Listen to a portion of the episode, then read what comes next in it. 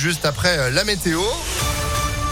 Et puis l'info de Sandrine Ollier, bonjour. Bonjour Phil, bonjour à tous. À la une, le scandale Buitoni se poursuit. D'après BFM, un couple a porté plainte contre la marque pour une autre gamme de pizzas déjà mise en cause dans une série de contaminations à la bactérie E. coli sur des pizzas Fresh Up. Désormais retirée du marché, c'est désormais la gamme Bella Napoli qui est mise en cause. Une mère de famille a été prise de maux de ventre, de vomissements et de fièvre après en avoir mangé. Des signalements ont été faits à l'agence régionale de santé et aux grandes surfaces, mais les produits sont toujours à la vente. Il répand du gaz lacrymogène dans le tramway à Lyon. Mauvaise surprise pour les passagers à la station Perrache mardi soir. Plusieurs d'entre eux sont sortis des rames en toussant, les yeux rougis. D'après le progrès, le suspect et un complice avaient pris la fuite à la station précédente. Tout est parti d'une tentative de vol de sac à main. La victime a résisté. Les deux voleurs ont alors sorti la bombe de gaz et ont tenté de porter des coups de couteau à un témoin. Un individu mineur a été interpellé à la guillotière dans la soirée et placé en garde à vue. Les trois quarts des patients hospitalisés pour Covid ont encore des symptômes un an après. C'est ce qui ressort d'une vaste étude britannique menée auprès de 2000 personnes. Parmi les symptômes les plus persistants, la fatigue, des douleurs musculaires et un essoufflement.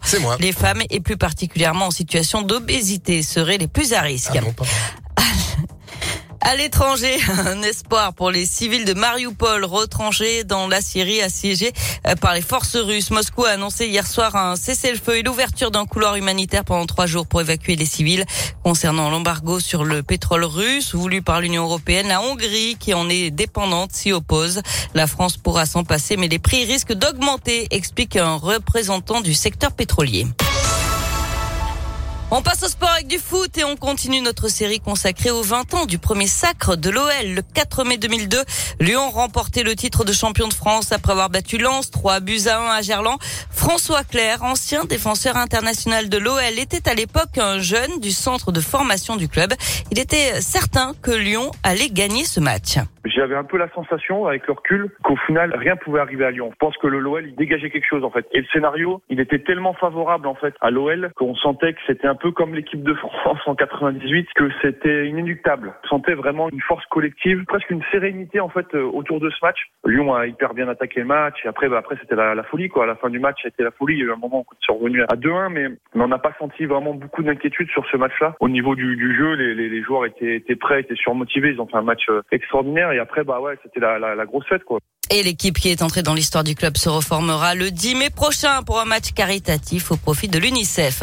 En basket, l'Asvel désormais seul en tête du championnat. Les Villeurbanais ont battu hier soir Gravelines Dunkerque 96 à 86. Enfin, elle a bien failli accoucher sur l'autoroute. Une habitante de Comel-Vernet vers Roanne dans la Loire avait décidé qu'elle donnerait naissance à son bébé à la clinique Natessia dans le 8e arrondissement de Lyon comme pour ses deux premiers enfants. Une heure de route sépare quand même son domicile et la maternité sauf bien sûr quand il y a des bouchons. Et c'est ce qui s'est passé le mardi 3 mai en fin de journée selon le progrès. Les contractions sont rapprochées, la jeune femme n'en peut plus, mais la voiture est coincée dans les bouchons à Écully. Son beau-père et chauffeur du jour appelle alors le 17. Deux motards de la police arrivent pour les escorter. Euh, Sirène, zigzag entre les voitures, passage sur les voies du tram. En moins de 10 minutes, ils arrivent à bon port. Et quelques heures plus tard, la maman a donné naissance à son petit garçon. Tout le monde se porte bien. Eh bah parfait, voilà, l'histoire est belle. Euh, Il y a de quoi effectivement euh, avoir le, le petit qui vient là avec le, le coup de stress à la Ah fin. oui.